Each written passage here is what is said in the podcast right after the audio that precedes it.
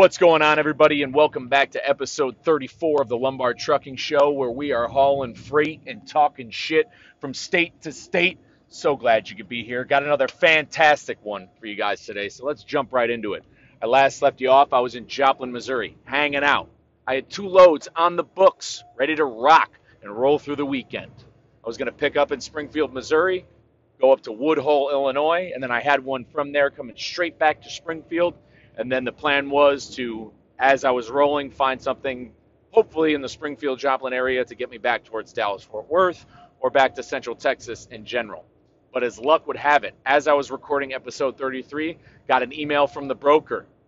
Load from Springfield up to Illinois got canceled. First thing I did was immediately try to hop back on the load board and see if there was anything else headed up towards that area. Everything was absolute crap, garbage. Uh, nothing was going close to the next pickup. So it would have been a lot of empty mileage. So from there, I instead just quickly made the business decision to cancel that next load that was going from Illinois back to Springfield. No worries on it. These things happen in the trucking industry. You got to take you got to roll with the punches on it. So, from there I was just trying to find anything coming out of the Joplin Springfield area. Kept refreshing the load boards. Finally something popped up, picked up in Springfield at those caves that I've been to several times before. Feel free to go check out my YouTube page uh, as well as TikTok. I've put videos of me going to the Springfield caves before on there. It's one of the cooler pickups, and normally it's uh, easy check in, easy getting loaded. Uh, and it was going from Springfield down to Fort Smith, Arkansas. So it was a short haul, but it was paying good. So I, I couldn't turn it down. It was paying the same amount as the load I had going from Springfield to Illinois and less distance. And then from there, I figured I could find something from Fort Smith to either get me down to Louisiana, maybe something into Oklahoma, maybe something, you know, to Tennessee, and then I could get myself back to Central Texas that way. Well, I delivered Friday morning in Fort Smith, and I was empty early around 8 a.m. So that gives me basically all day to find something to either keep me rolling through the weekend or just anything to keep me busy. But man, did the market slow down? And I was talking to some other drivers about it, and you know, talking on the our Truck Smarter Discord channel. Uh, and overall, I mean, I think it's just the market's a little apprehensive at the moment, uh, all around. You know, rates are starting to teeter back downwards. Still hot in certain areas like the Chicagoland and Columbus, Ohio, but there weren't that many loads moving throughout the weekend. And I think it was a little bit of you know, hesitation, apprehension before a midterm election. Uh, people are a little confused about the markets. A lot of companies have been going through layoffs. I know Facebook just did. Twitter's going through their whole bullshit. So it was a little slow. So I made once again the business decision of, you know what? I'm just going to sit in Fort Smith for the weekend. I, I really had no choice. Uh, I could have either deadheaded 300 miles towards a, a, the direction of a hot market or sit, hang out, and do a little bit of work on the truck. And so that's the choice I made. But also, I couldn't just sit and, you know, twiddle my thumbs. I had to make sure I can find my next move for Monday. So that whole Friday, I was looking for Monday morning moves, and I found a load through XPO. And you've probably seen XPO. They're a large carrier out there. They do a lot of LTL freight. They have expanded into growing their brokerage. They have a lot of loads available on the load board. Not the best rate sometimes, kind of hit or miss. Now, I found one that was uh, really good to pick up from XPO. Problem is, I don't have a contact from them. so I had to struggle to try to get a hold of somebody from XPO. And this is where that Discord server with my fellow owner operators came in handy uh, with truck with the load board truck smarter. I networked with a couple drivers on there. They got me the contact of somebody who worked at XPO so I could finally email them about a load and email them about future loads that I come across. So this was perfect. I get a hold of the broker, we do a little negotiating, we settle on a good rate, boom, got it.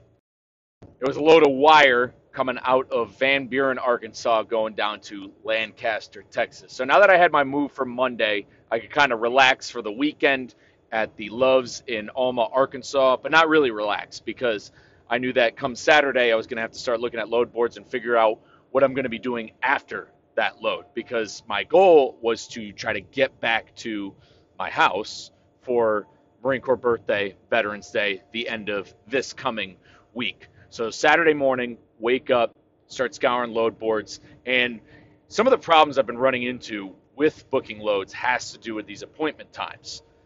Because you'll come across a load that looks like it's really good. It'll pick up at, say, 8, 9 in the morning, and it'll be 300 miles, pays decent, but it doesn't deliver until 2 a.m.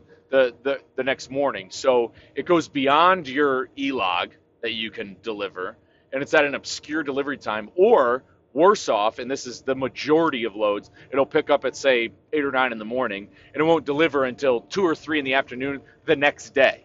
And it's 300 or 350 miles away, meaning it only takes you five, six hours to get there tops, give or take traffic. Considering on a good day, you could drive 600 miles most in, you know, in your 11 hour driving clock. And the thing is, is where you obviously want to get a good rate per mile, the goal out here, especially as an owner operator doing drive-in, is you really want to aim to get a thousand bucks a day.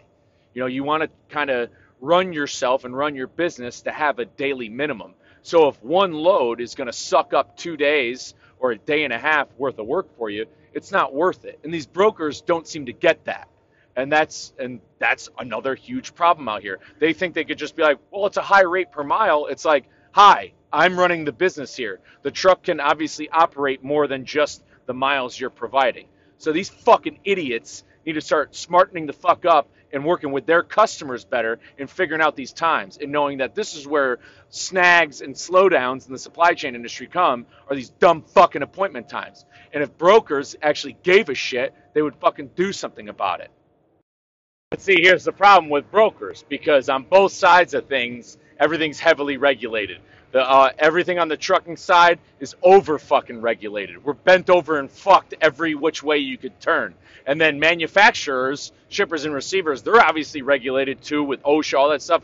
Brokers, it's a fucking free for all. So when you try to get a hold of anyone, especially when you got to call them on the phone, it could be some guy in the South Pacific or it's some 22, 23 year old kid who thinks he's the fucking Wolf of Wall Street. And that's what I got into this weekend with this one guy. Uh, I call about a load that was going to pick up in Fort Worth on Tuesday after my delivery in Lancaster. And so I, I come at the rate high because, you know, you should. If, if you don't advocate for yourself in this industry, no one will. It's that fucking ruthless. So I go high on it. I say, hey, I'll do this for 1200 It picked up in Fort Worth. It's going over to Monroe, Louisiana. He comes back and he, he tries to say 800. Number one, fuck you. And uh, but at the end of the day, not a horrible uh, rate. It still hovered around three dollars per mile. I said, all right, what you know, what about I go down to a thousand, and he keeps giving me this excuse about how he can't move up from 800, and I was like, all right, dude, I'll do it for 900, and he goes, ah, can it be 850? And I've been told this time and time again by on so many Facebook pages and other truck drivers out there that if you're going to deal with a brokerage that is arguing over the amount of $50, be fucking prepared to deal with some bullshit. And like, so here's the thing. The kid on the phone sounds like he's like, like I said, a little fucking boy. And so he's trying to have, he's not losing anything by going up to 900. The lo- mind you, this load was on the board for four days. So it's not like people were fucking jumping at it. I gave him clearly something worthwhile for it. And but you, I, I ended up taking it for 850 because I found the next move after that that paid good. So I took it for that because I made up for it. So I end up getting it. And as soon as I get to the receiver for the load delivering in Lancaster, I get this motherfucker uh, emailing me twice on if I'm already empty at the my last delivery. So I had to deliver at 8 a.m. and I didn't have to pick up until 2 p.m. that day. The distance between the receiver of the Lancaster load and my next pickup was 50 miles. So it would take all of an hour to get there, tops. Especially going across DFW during the day. Not horrible traffic. So as I'm getting unloaded, he's starting to email me. Nah, buddy, you don't need to you don't need to contact me. I contact you if there's problems. If I'm going to be late, I'll tell you. You don't need I don't give a fuck about what you need to get. But anyways, I I milk it though a little bit. You know, I I'm not going to give him exactly what he wants right away, but eventually I give it to him. When he calls me, I was going to wait until I got to the to the shipper to be like, "Hey, I'm already here," to kind of like you know show you know I'm awesome. But no, he calls me. I was, "Oh yeah, I'm wondering blah blah." blah. I said, "Hey, dude, I'm at the shipper now." and I was about three minutes away. He was like, "Oh, okay. I'll let them know you're you're on uh, you, that you're going to be there shortly." No, you're not. These brokers never talk to customers. They'll never do that. Anytime you have an issue with a shipper and receiver and you reach out to the broker, they don't do jack shit. So I go to try to check in for this load early. It's about 10:30. The appointment's for two. Like I said, sometimes you get lucky. So I get there. They're like, "Nah, you got to come back at two. So I was like, "All right, cool." I end up going to a QuikTrip around the corner. I'm gonna go bust a workout. Now he texts me. Were you able to check in at the at the shipper? Okay, dude, don't text me. I'm not your fucking friend. Like, I don't know who the fuck you think you are. And I was like, no, they told me to come back at two. So five of two rolls around. I'm at the door, by the way, about to get loaded. Five of two. Are you back at the shipper? Hey, dude, shut the fuck up. Like, if you're going to be, if you are going to be on my ass, then why the fuck were you on my ass about fifty dollars over a rate? You want to be talking to me and be my boy, and you want a minute by minute fucking ESPN play by play? You pay me for that. You pay me for that time. You don't get to just be in my DM harassing me because oh you want to you want to make sure everything's right on your end. Fucking cocksucker. So get loaded, easy money.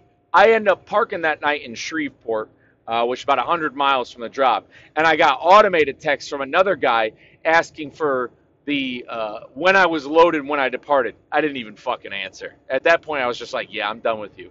Look, and there's people listening who are just like, "Well, it seems simple. Just answer the question." But here's the thing: from the rip, off the rip, from talking to this kid, bad experience. So I'm just gonna go the extra mile. You know, I'm gonna do extra extra work because uh, you know he wants to make sure his I's are dotted and T's are crossed. You should have made sure my fucking bank account was full before you wanted that level of service from me. See, like I said, what I've learned so far, especially becoming an owner operator, is you absolutely must advocate for yourself by any means. And that means being absolutely petty about fucking everything.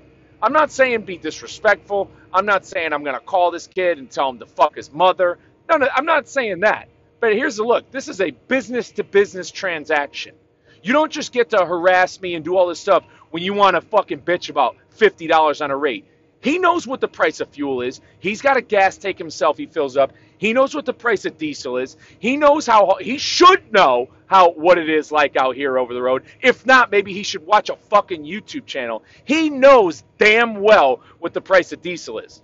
So don't give me this poor me sob story on rates and then want to be up my ass when I'm doing work for you. Fucking idiot. Anyways, like I could go off on this for a while, but key and point if you are listening, and this goes for any non-driver, for anybody out there who's getting a business, or anybody who's just got a job in general. At eh, number one, advocate for yourself, because your boss sure as shit ain't. No, nobody is. Nobody's advocating for you but you. Act like you got 10 pound nuts. Walk around your job like you got 10 pound nuts, 10 pound clit, whatever you got whatever you're working with.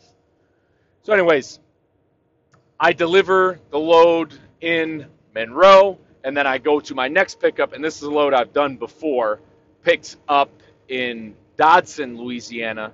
This has brought me back home once before as an owner operator. Picks up in Dodson, Louisiana. It's at a, uh, I believe they they do something with wood uh, for doors. They manufacture it there, and it goes to a Steves & Sons a furniture place. I'm not I'm not sure what they do in San Antonio. Uh, so and that brings you right up to where I'm at now. I'm spending the night in College Station at time of recording.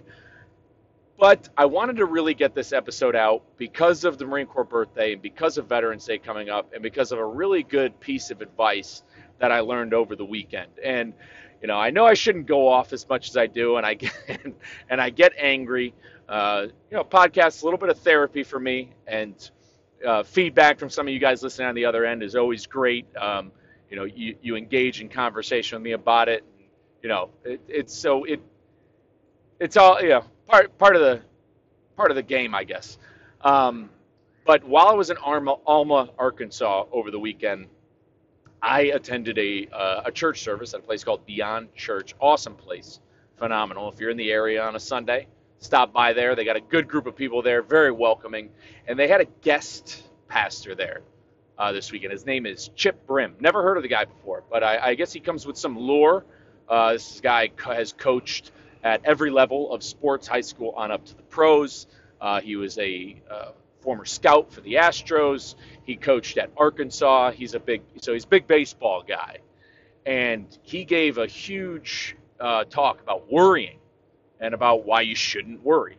And in the biblical context of things, he goes to you know the Gospel of Matthew, uh, Sermon on the Mount, you know, from Jesus, talking about you know why you shouldn't worry, and basically sums it up to you know you're almost being commanded as a as a Christian to not worry. Jesus is telling you not worry because I got it.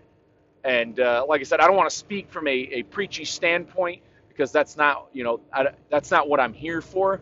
But this is real solid life advice that this guy was giving. It has to. So if you're not a, a Christian or, or, or believer in Jesus, there's a way to there's a way that he also put it in context for your life about having to literally put worry outside of your brain. And now he did it on the sports level. And if you know anything about baseball, the Hall of Fame is in Cooperstown. And when it comes to the Baseball Hall of Fame, it is very kind of empty, I guess you could say. There's not a lot of people in the Baseball Hall of Fame.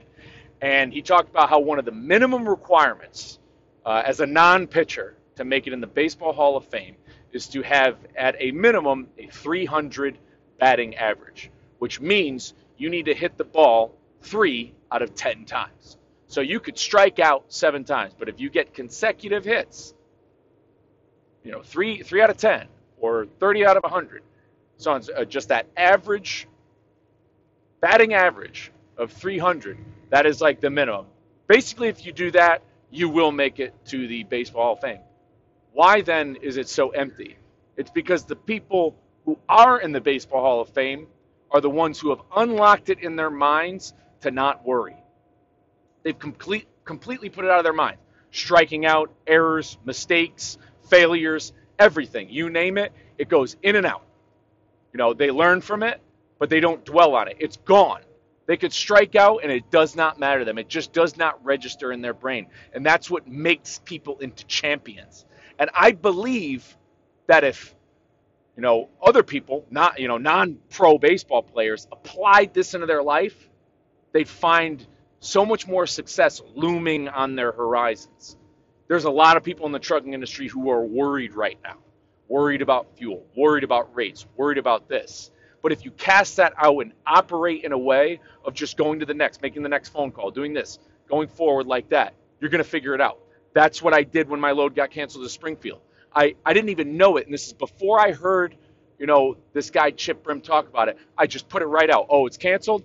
Boom, boom, boom. I just went right into it. And if you can do that in anything you go, you make a mistake at work, boom, put it out.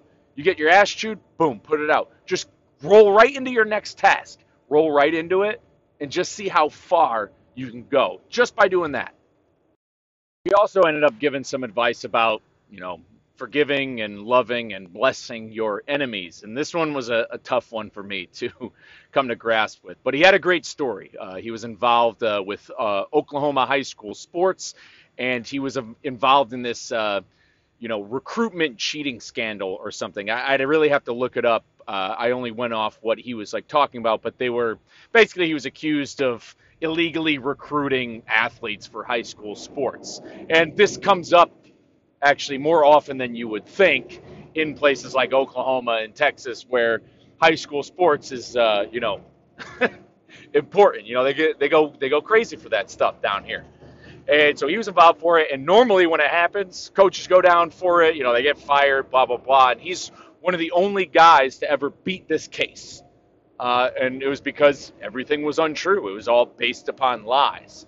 And he talks about how during that time and during that process, these people who were accusing him, calling him a cheater and liar and all these things, he came to terms with just having love for them and, and blessing them and like being um, just open and honest and, and all this stuff. That was I, I can't sum up his his you know how he kind of worded it, but that's basically the gist of you know just how he put his attitude towards this whole really bad situation was going in his life, and it ended up going in his favor. He was completely exonerated, not guilty, whatever you want to do it. You know, wasn't fired, got his job back, and it went from there. And you know, I talked to him about this after. You know, I got to meet this guy, and I told him I was like, "Hey, I'm in an industry that's really cutthroat. It's uh, unforgiving. We got a lot of enemies out here." And I, I was like, "I think this is one I'm really going to struggle with." And he's like, "You're absolutely going to struggle with it. You're going to struggle with it every single day. It's not going, and it's not going to get." Uh, you know any easier any you know quicker than you think you know you can listen to what i have to say but it, doesn't it's not going to solve the problem but if you work at it if you keep working at it i can guarantee it's going to work for you so i'm going to work at it you know i went off on the podcast about these brokers i need to fix that that's some of my own mistakes maybe i do need a little bit of an attitude check on these things maybe i should you know change how it is like i said i'm not mean to anybody at face value especially brokers you know, I will come and rant about it on the podcast. Maybe you'll see it on my Instagram story. But I'm not going to be outright disrespectful to somebody, uh, especially a broker, when it comes to money being on the line. Like I said, in all of my answers and even the text to them, I was very polite and stuff like that. But I guess just for me personally and internally, these are notes that I need to, you know, take in, into account. Maybe stuff that I need to put in check. And like I said, this is just advice that I've heard over the road that I feel as though it's worthwhile to share to anybody out there listening. Like I said, this is you know this is advice from I guess you know I'm all around the country. And I think that that is one of the biggest perks of being a driver in this industry is you get to put your finger on the pulse of different regions of the country and get their perspective and their life advice. And that's kind of how I take it. But hey, anyway, moving on. Marine Corps birthday's coming up, Veterans Day's coming up. I remember back in college, I used to I used to look forward to this time of year. I'd be like, hell yeah, Veterans Day, hell yeah, Marine Corps birthday, gonna slam some beers, go on a bender, you know, post all those old moto pics. And now, you know, I I don't really look forward to it that much anymore. It's more of a somber day of reflection of you know what I could have been, you know, because that's the thing when it comes to the military. It's it's not like a job. It's not like a college you go to. It, it's something that really does become your identity. It's hard to shed that. If you go back and listen, my episode 10 Years of Regret, I, I go into that a lot more. And I got I kind of got into it today. Uh, really got emotional. I was at uh, you know uh, small truck stop in East Texas. I open up you know a fridge door. I wanted to grab myself a Ghost energy drink. Love those things. That sour watermelon, man. I, I'll tell you, you can't beat it. Zero calories too. Watching that figure. And at the bottom shelf, I saw a Rip It energy drink. And if you know, if you were in the military or you served, you know that Rip It energy drinks basically fueled the U.S. military through OEF and OIF, and it will always bring you back to those times on deployment. Kind of got emotional down there, you know, squatting down, looking at the can, just thinking about what I could have been in life, uh, career-wise in the military. Uh, but uh, you know, I'm learning to try not to dwell on those moments and dwell on that negative energy. Going back to you know the words Chip Brim about not worrying. You got to cast it out. I need to focus on the mission at hand because there are things I'm trying to do. You know, I'm trying to change the culture of health and wellness in the truck industry. Trying to advocate for the trucking industry overall to make better conditions. And with that comes with advocating for veterans. Veterans make up 10% of the trucking industry. They work the hardest in the trucking industry. They drive the most amount of miles more than anybody else in the industry, and they do it with far less accidents on top of that. The negative part about veterans in this industry is one of the reasons why it is so taken advantage of. This industry is dominated by veterans, minorities. Uh, there's plenty of women out here, immigrants, a lot of those types of people. You want to know what's easy to do with those people? Take advantage of them. Do you know why? Well, immigrants, uh, and this isn't insulting by any stretch of the means, are ignorant. They're coming from positions where things may be worse from where they came from. So they don't know how to advocate for what is actually rightfully theirs that is more commonplace in other industries like the railroad industry or in other trades across America and in the corporate world. So they don't know any be- any better. And that's not a bad thing. I'm not insulting them by saying that, but it's just and people are hiding that from them to not advocate for themselves. And there are companies like the mega carriers that will pay to make sure that they don't know, to make sure that there's nobody who can get involved and educate them on how that their conditions and their pay and everything and their hours could be better. Veterans are taken advantage of in a different way because veterans are people who know how to work hard. We are people who had very hard jobs that came with poor conditions, you know, from going out on 30 day long field ops, fighting in these wars overseas, going on little or no sleep, you know, working long hours, doing a lot of things, having to make a sacrifice. So when you put them in a job like trucking, that's very cutthroat and ruthless, where, uh, like I talked about, advocating for yourself, veterans are less likely to advocate for themselves because they're used to getting walked on. The norm is getting fucked over. Semper Gumby, always flexible. That's the norm in the military. So when you have an industry that's dominated by people who are willing to get fucked, it's easy to take advantage of. That is what I am trying to change because we have a lot of enemies out there, and I'm trying to bless them. But the ATA is not on our side. The American Trucking Association, they are owned by mega carriers. They're one of the largest lobbying groups. They could be on truckers' side, but the mega carriers own them to stop unionization, to stop workers from organizing.